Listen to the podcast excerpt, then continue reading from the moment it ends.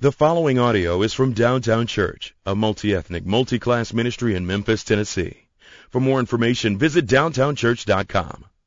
Praise God for the gifts of our children. Um, uh, Deuteronomy 6 points us to the reality that we should raise them up and train them up in the way that they should go. So let's now go to God's Word. Therefore, holy brothers, you who share in a heavenly calling, consider Jesus, the apostle and high priest of our confession, who is faithful to him who appointed him, just as Moses also was faithful in all God's house. For Jesus has been counted worthy of more glory than Moses, as much more glory as the builder of a house has more honor than the house itself. For every house is built by someone, but the builder of all things is God. Now Moses was faithful in all God's house as a servant to testify to the things that were to be spoken later. But Christ is faithful over God's house as a son. And we are his house, if indeed we hold fast our confidence and our boasting and our hope. Therefore, as the Holy Spirit says, Today, if you hear his voice, do not harden your hearts as in the rebellion on the day of testing in the wilderness, where your fathers put me to the test and saw my works for forty years. Therefore, I was provoked with that generation and said, They always go astray in their heart. They have not known my ways. As I swore in my wrath, they shall not enter my rest. Take care, brothers, lest there be in any of you an evil, unbelieving heart, leading you to fall away from the living God. But exhort one another every day, as long as it is called today, that none of you may be hardened by the deceitfulness of sin. For we have come to share in Christ, if indeed we hold our original confidence firm to the end. As it is said, Today, if you hear his voice, do not harden your hearts as in the rebellion. For who were those who heard and yet rebelled? Was it not all of those who left Egypt led by Moses? And with whom was he provoked for forty years? Was it not with those who sinned, whose bodies fell in the wilderness?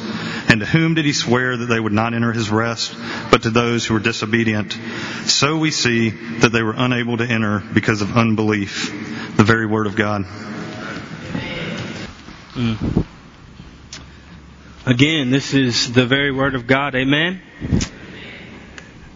Amen. So before this whole thing of all students wearing uniforms, there was the, the modern advent of school clothes. Anybody remember school clothes? And I think the uniforms are a fantastic idea. But there, some person in merchandise or in retail came up with this whole idea of school clothes.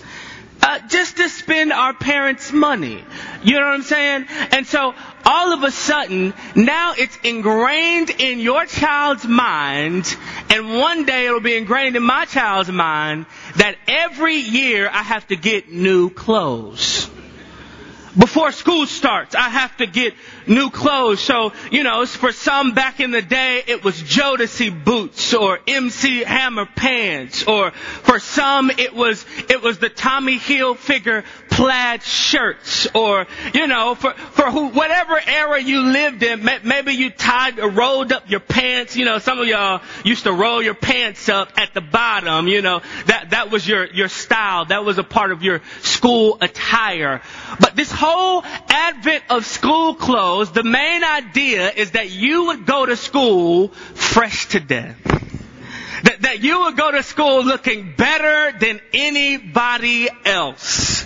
That you, you wanted your, your outfit to be fresh. And you know, so, so what I used to do is, you know, we would get school clothes and you'd pressure your parents. You, you wanted to get the latest Jordans or you wanted to get the latest whatever the case.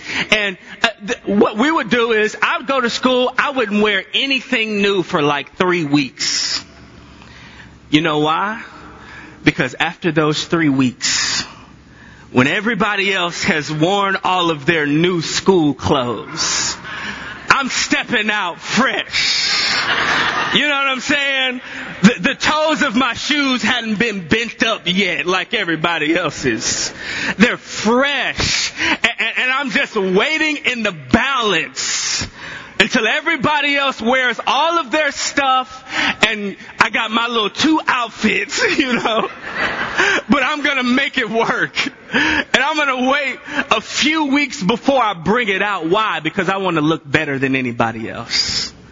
I want to be the best. I, I, I want to be better than anybody else. And when we look at our passage, this is the exact picture of what the writer of Hebrews is doing. Is it school clothes? No. Essentially what he does is he takes chapter after chapter to say Christ is better. That Jesus is fresh to death. That, that, that, he has the cleanest attire. He has the best character. He has the best attributes. And you should fix your eyes upon him. Says that Christ is better that there's nothing that compares to him and he don't have to wait for three weeks to come out with his stuff. He just steps on the scene and he's the freshest in the room day one.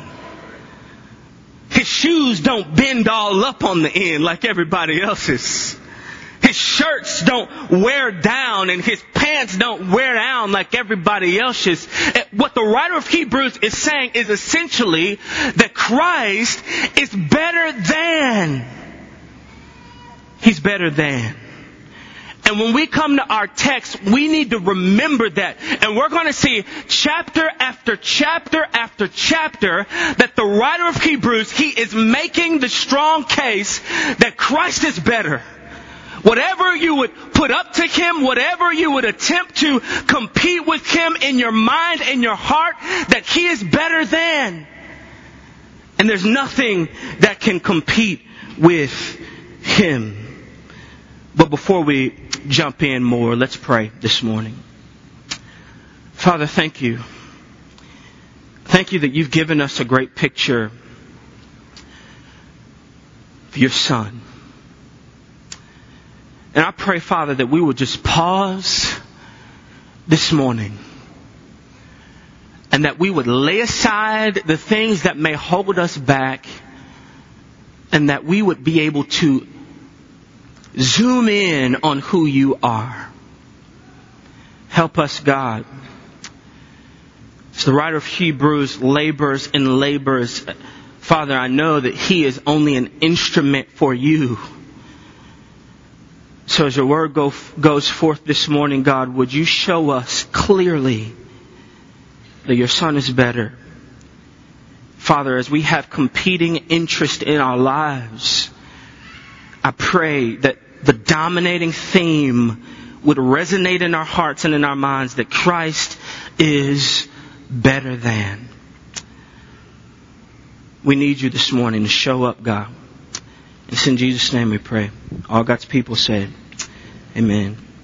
If you're new with us, several weeks we began a series walking through the book of Hebrews, and we began walking through Hebrews unit of thought by unit of thought by unit of thought. And if there's one way we can label, label Hebrews, it is the bigness of Christ it's the idea that all that we need can be found in Jesus Christ. It's the idea that we don't have to look any further. All that we need is in Him. And the writer of Hebrews is unknown, but he is laboring to make the case to his Jewish readers that they might refocus their attention to the person of Jesus Christ. And the author of Hebrews understands that there is a very real temptation for his readers to have their attention divided.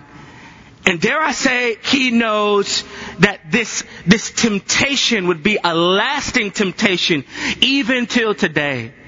That there is a temptation in our own hearts and in our own minds to have divided attention. There's competing interests. And over and over again, if you read through these pages, what you will find is that Christ is attempting to refocus our attention that we might see that He is better.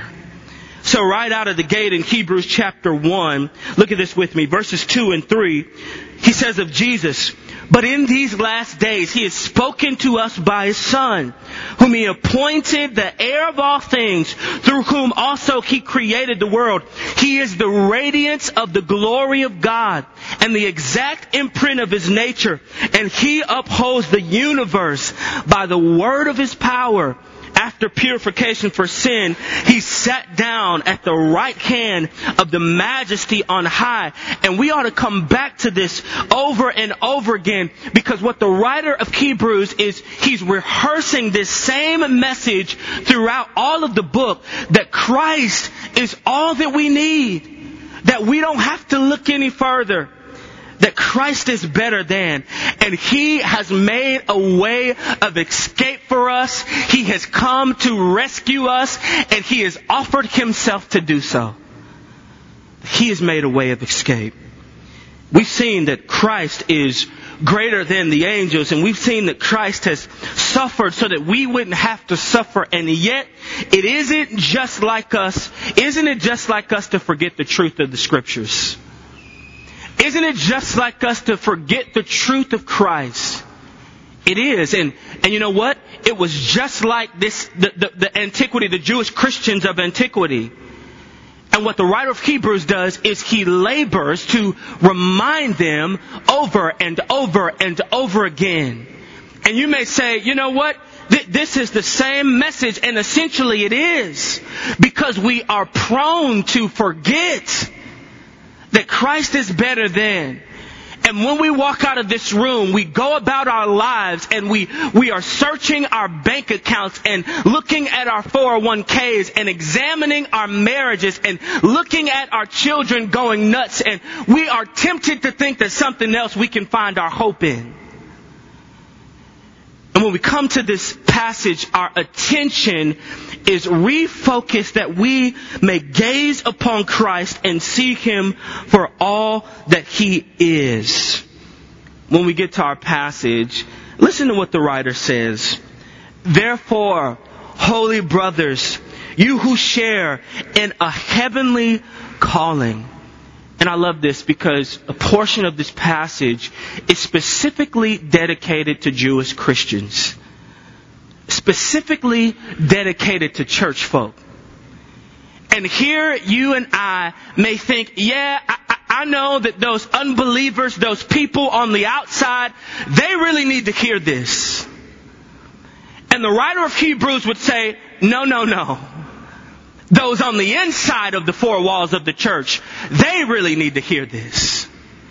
They need to hear that Christ is essential. They, they need to hear that Christ is better than anything that we might attempt to compare him to or anything that we might attempt to put on his level. We need to be reminded. Church folk, folk that attempt to uh, assume that our church going gains us acceptance to Jesus Christ. Uh, folk that, uh, that think that our virginity attempts to gain us acceptance to Jesus Christ. Church folk need to hear this. The writer of Hebrews is saying that they are prone to wander and they, they are tempted to forget the truth of scripture and we are too. In church, we need to be reminded Christ is essential. He can be trusted. And even though we may have trusted in Christ before, that there are still more, more excellencies for us to discover. There's still beauty that we hadn't delved into yet. There's still more for us to know.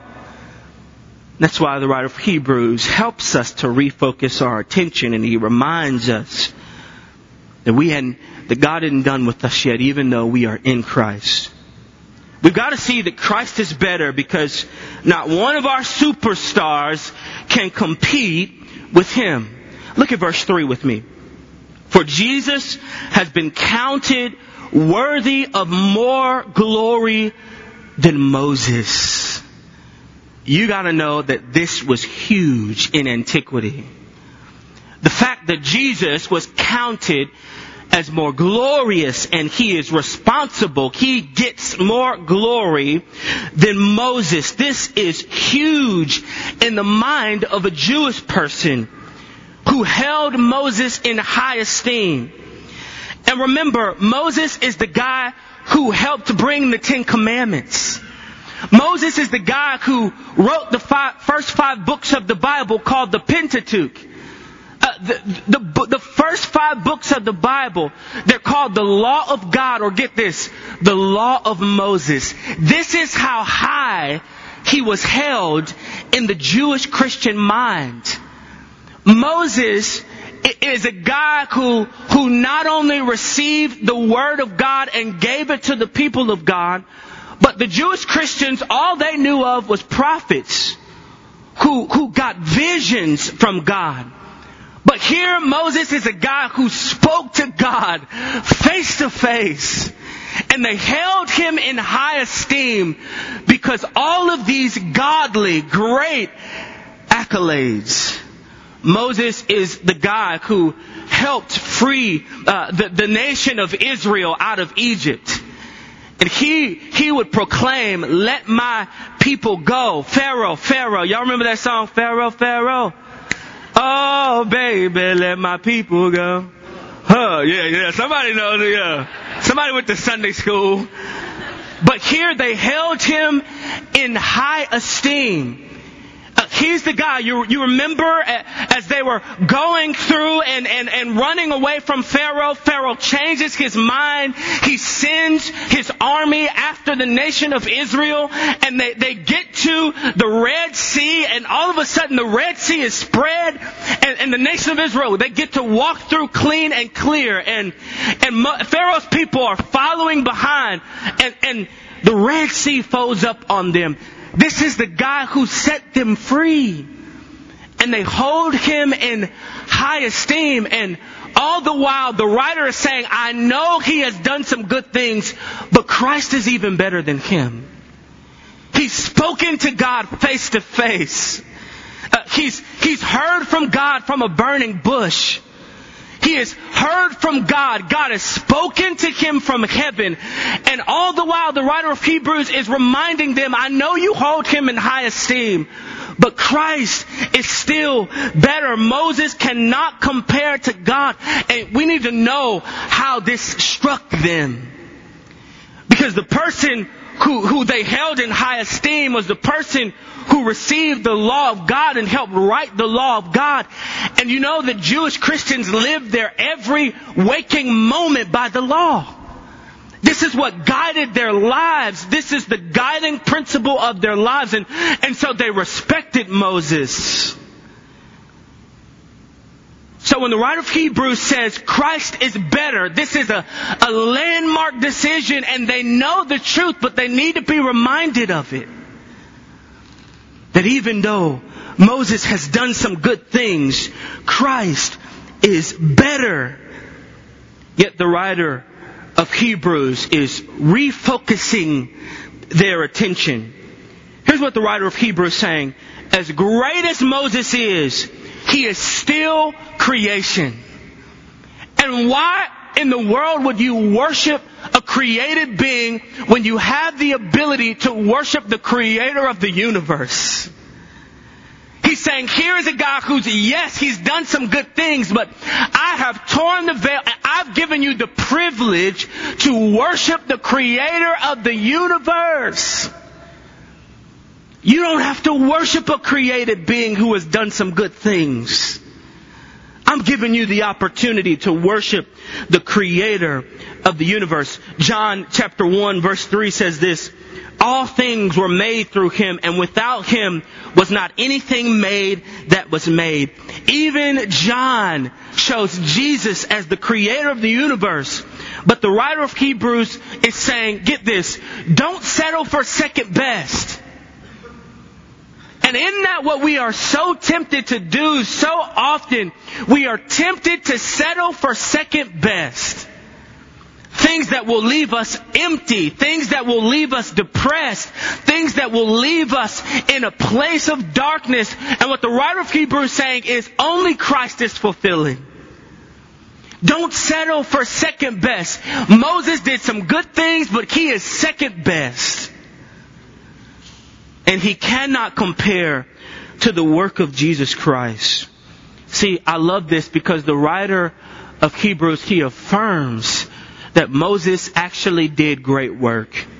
And that Moses, get this, he was faithful to God. And, and parenthetically, here is what God is requesting of us. That you and I would be faithful. Several times we see in this first half of our text that Moses was faithful to God, that Christ was faithful to his Father. What God is asking of you and I is that we would be faithful to Him. That we wouldn't give our worship, that we wouldn't give our allegiance, that we wouldn't give our adoration to any other, that we would be faithful. And the writer acknowledges Moses' faithfulness, yet he still declares that Christ is better. And in this declaration, he is essentially saying, even people that we may lift up to superstar status, Christ gets more honor. Christ gets more recognition. Christ gets more fame, for he has a different status. He's a son. And Moses is just a servant.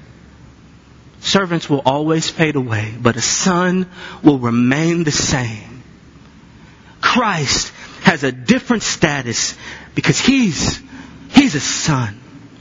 Here's what the writer of, uh, of Hebrews is saying. He's saying, Moses will fail you, church. He's saying the people that you tend to elevate to a high place, they will always fall off the pedestal. They will fail you. They'll fail you. And you will be left in a dark place. Moses, and we know the story of Moses' life. Moses will fail you and he will leave you in a dark place. Pastors will fail you. If you lift us up on a pedestal, we will fall down as soon as possible and we will fail you. Uh, your spouse will fail you. Your children will fail you. If you're dating somebody, that person will fail you. The only person who will never fail you is Jesus Christ. And this is what the writer of Hebrews is pointing to that everybody else will fail. That your children will go in directions that you never thought they would go. That spouses will cheat and, and, and people will lie behind your back and people will fail. But Christ will remain the same. Only He will remain the same. I remember years ago, um, the Pope came to St. Louis, and I'm from St. Louis, and years ago the Pope came to St. Louis and spent uh, a few hours in St. Louis, and people from all over the place came to see the Pope. I mean, the streets were, were, were packed and, and you can imagine the Pope is, you know, y'all seen that little four wheeler deal. He's got glass, you know, bulletproof glass over him and, uh, he's got the, the, the, the priestly regalia on and, you know, he's, he's waving at everybody and, and, and kissing on kids. Um, people from all over the place. I remember, I think I was in high school around the time uh, the Pope came to town and he shut the city down. Everybody wanted to see the Pope. The, I was at a Christian school at the time and they let people get out without repercussion to go see the Pope. People wanted to lay their eyes upon him. People wanted to touch the Pope. They, they wanted to get close to him. And in a sense, one of the things about Catholicism that rubs me the wrong way is that the Pope and other saints, they're essentially worshipped. They're worshipped. And what Jesus would say is, the Pope, I'm sure, has done some great things, but he's no match for me. Mother Teresa, I'm sure, has done some amazing things, but, but she is no match for me. There, there's no superstar that we can elevate to a high place that can compete with Jesus Christ. So it, it's it's Batman in his bat suit and and he's got the Batmobile and all of those good things. But what the writer of Hebrew would say is, I gave the person the mind who created the bat suit and the Batmobile. So why in the world would you worship Batman, the created thing, the created being, when you can worship the one who gave the person the mind, who created the Batmobile and the Batsuit? Why wouldn't you worship the creator? Uh, why wouldn't you worship the one who put the heart in the poke to serve the poor? Why wouldn't you worship the creator? Rather than giving your worship to superstars who will always fail you. Who do you give your worship to? Who do you give your adoration to? Who are you looking to for hope and significance? The writer of Hebrews would say only Christ can be that. Secondly, Christ is better because only He can reach the heart. Look at this with me. Verse 8, I mean, it's all over this passage. Today, if you hear his voice, do not harden your hearts as in the rebellion. Verse 10, therefore, I was provoked with that generation and said, they always go astray in their heart.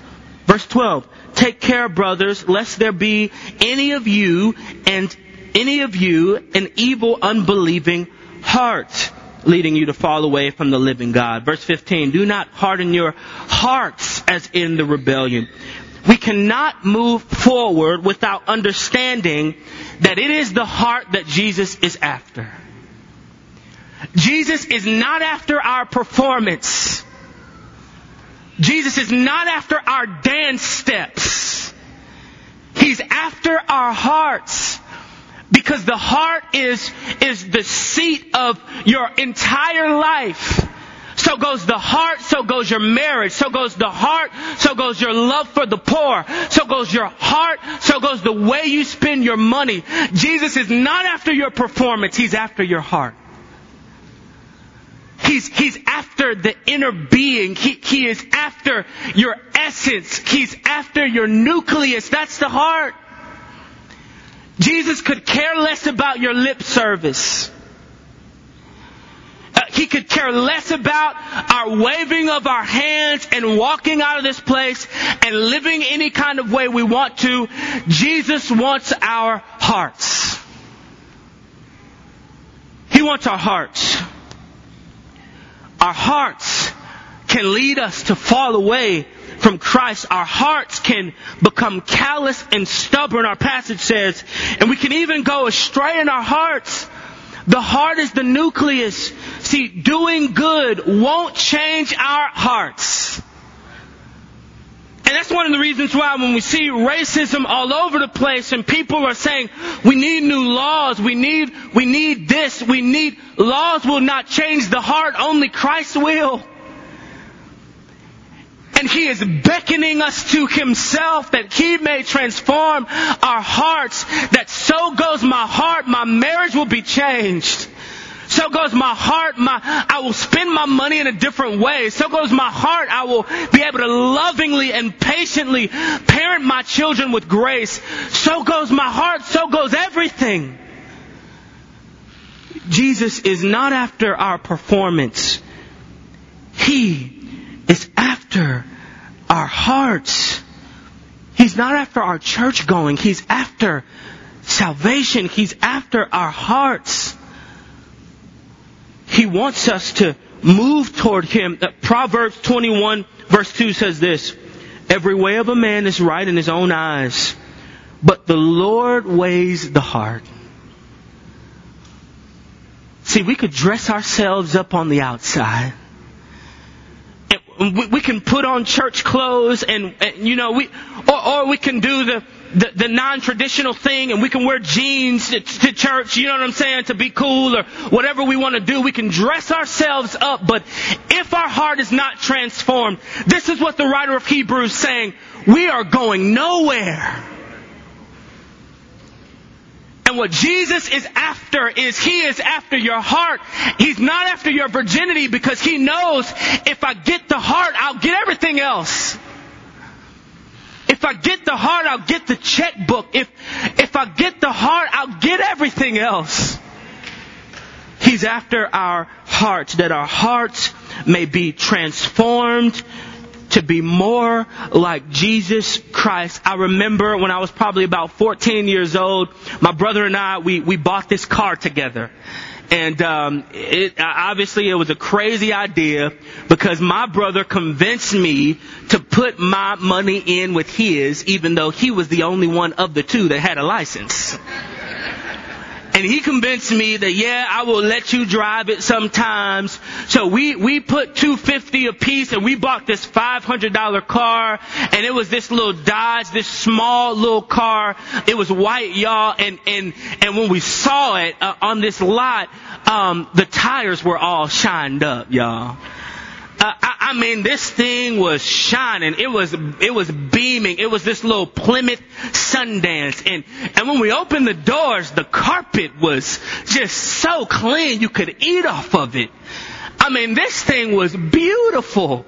We just had to have it. $500 slapped down. And I want to say the next day we drove off the lot, that thing was acting a fool. I mean, this thing was a lemon if I've never seen one. The second day, I mean, obviously you buy a $500 car as is, and this thing was a clunker before. I mean, the next day, I don't know how they got it to do that. This thing was bad. Because we didn't look inside the car. What we really should have been investigating was the motor and the transmission. We, we should have been investigating what was on the inside of the car and not what it looked like on the outside. And this is what the writer of Hebrews is pointing to, that, that God is after our hearts. And Jesus says, I am enough because I want your heart and I don't want your performance. He's not after our stuff. He's not after us doing the motions. He is after our hearts. Have you given him your heart? And do you go back to him on a daily basis to give him your heart over and over and over again? Lastly, Christ is better because unbelief will not fulfill us. He's better because unbelief will never fulfill us. A couple different times we see in our passage. Today, if you hear his voice, do not harden your hearts. Today, if you hear his voice, do not harden your hearts. I love this. Because here again, we saw this in chapter 1, but here again in chapter 3, we are seeing this morning. And a couple different times we see this word today. And y'all, I, one of the things I love about preaching through books is because you don't have to figure out something to say. You just, you just say what's there. And, and I don't have to apologize for it. And, some, some people may say, oh, this is fire and brimstone, or we Southern Baptists in here, or what. This is the Bible. What, what the writer of Hebrews is saying today. He's saying today He's saying, don't let this hour pass right now that Christ may dwell in your heart, that He may be enough for you today. And if I could just say it like He would say it, today do not harden your hearts. Right now. Don't let the day pass. Don't let right now pass because tomorrow is not promised. And the writer of Hebrews knows what James would say, that we are but a mist that appears for a little time. We are but vapor that would appear for a little time and then y'all we vanish. And that's why he would say today, do not harden your hearts. And I love this because it's, it's understanding. The writer of Hebrews understands that that the Jewish Christians in antiquity, they are struggling with unbelief. He recognizes that though they have seen God provide and he points back to Exodus chapter 17, and he points back essentially to Psalm chapter 95 verses 7 through 11. And Psalm chapter 95 is essentially pointing way back to Exodus chapter 17. And what he's pointing to is the nation of Israel wandering in the wilderness for 40 years, and God is still providing for them, and yet they still rebel against Him. God is providing manna for them and He's providing water for them in the wilderness and they still turn their backs on Him and the writer of Hebrews is saying to the church of antiquity, don't be like that. Don't, don't ch- turn your back on Christ out of unbelief. And what he would say to us today is the same thing. Don't be like that. Don't be like the nation of Israel with unbelief in their hearts, even though God was providing for them over and over again. And I, I think I can look back in the rearview mirror of my life and I can look back for, to, to how God provided for me over and over again, y'all. I remember when I was in college and, and we didn't have any money and, and my grades weren't all that good. And so I had to get into school and work hard uh, before I can get any scholarships. And that eventually happened. But in the early days, I had some real needs and I needed $3,000 or I was going to get put out of college. And I didn't have anything to go back to but the hood in St. Louis. And I just prayed, God, would you help? Would you provide? And God sent the money. I can look back in the rearview mirror of my life to see how God has provided. And if I were honest, I gotta tell you that I forget it sometimes. I forget. And the writer of Hebrews is cautioning us. He's cautioning us and, and telling us that we may catch on to this that unbelief will only lead to destruction. It, it will only lead to condemnation. It will never fulfill us. And these passages, they are helping us again to refocus. Because the primary message is that Jesus don't have to wait three days, y'all. He ain't got to wait three days. He can just step on the scene and he is essentially fresh to death because he is greater and he is better than. He's better than anything else that we would ever begin to compare him to. He is so much better that he gave his only life for us. I remember when my mother used to discipline us, and it was so crazy. I, three sisters and a, a, brother. My mother would discipline us in, in our house, and she would always say, I'm gonna make a believer out of y'all. That's not it. She'd say, I'm gonna make a believer out of y'all, uh, cause y'all don't believe that fat meat is greasy. And, and Growing up, y'all, she said it so much that I thought it was like a Bible verse or something. you know, I, I'm getting a little older, looking like, where is the fat meat? Going to the the source. You know what I'm saying? Like, fat meat. Where's the fat? Um, she said it over and over again. I'm gonna make a believer out of you. Y'all don't believe that fat meat is greasy. And essentially, what she was saying is, you're gonna trust me whether you like it or not.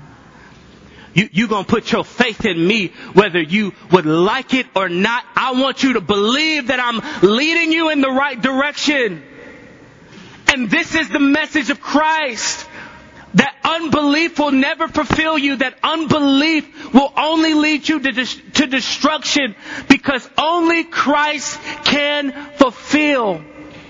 And he can fulfill so much so that he gave his very life. He made purification for sin and he gave his blood. He said yes to death. He laid down his life on our behalf that we might put our hope and our faith in Jesus Christ. And through that sacrifice, he's saying, I'm better than anything else. Fix your eyes upon me. Fix your gaze upon me. And essentially, you're going to believe the fat meat is greasy one way or the other. Let's pray. Father, thank you. Pray, God, that you would help us to remember. Help us to remember, God, all that you've done for us and all that you've accomplished at the cross of Christ. And I pray that we would embrace it, that, that we would embrace this essential truth that Christ is better than anything we would compare him to. That he's better than any superstars, that he's, he's better than our unbelief, that he is better than. I pray we'd embrace it for ourselves. It's in Jesus' name we pray. Amen.